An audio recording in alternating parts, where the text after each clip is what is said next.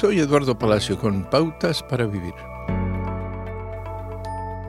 Dios es diferente a nosotros en muchos aspectos. Por ejemplo, nos cansamos físicamente, pero Dios nunca lo hace. Nuestras vidas están reguladas por el tiempo, pero Dios no está confinado al tiempo y al espacio. Es bueno para nosotros crecer y cambiar para mejor, pero Dios no cambia en absoluto porque Dios siempre ha sido completo.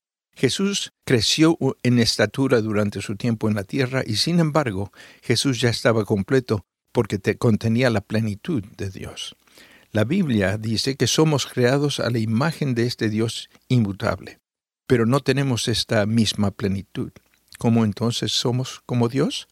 Un rasgo que compartimos con Dios porque estamos hechos a su imagen es el anhelo. Dios anhela y desea tener comunión con su creación. Eso significa con nosotros. Por eso Dios solía caminar con Adán y Eva en el jardín.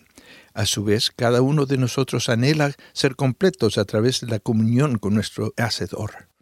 El libro bíblico de 1 Juan dice que esto es posible. Escuche, este es el mensaje que hemos oído de Él y que les anunciamos. Dios es luz y en Él no hay ninguna oscuridad.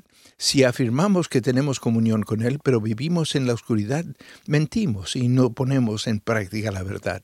Pero si vivimos en la luz, así como Él está en la luz, tenemos comunión unos con otros, y la sangre de su Hijo Jesucristo nos limpia de todo pecado. Acaba de escuchar a Eduardo Palacio con Pautas para Vivir, un ministerio de Guidelines International. Permita que esta estación de radio sepa cómo el programa le ha ayudado. Acompáñenos en la próxima emisión de Pautas para Vivir. Gracias por su sintonía.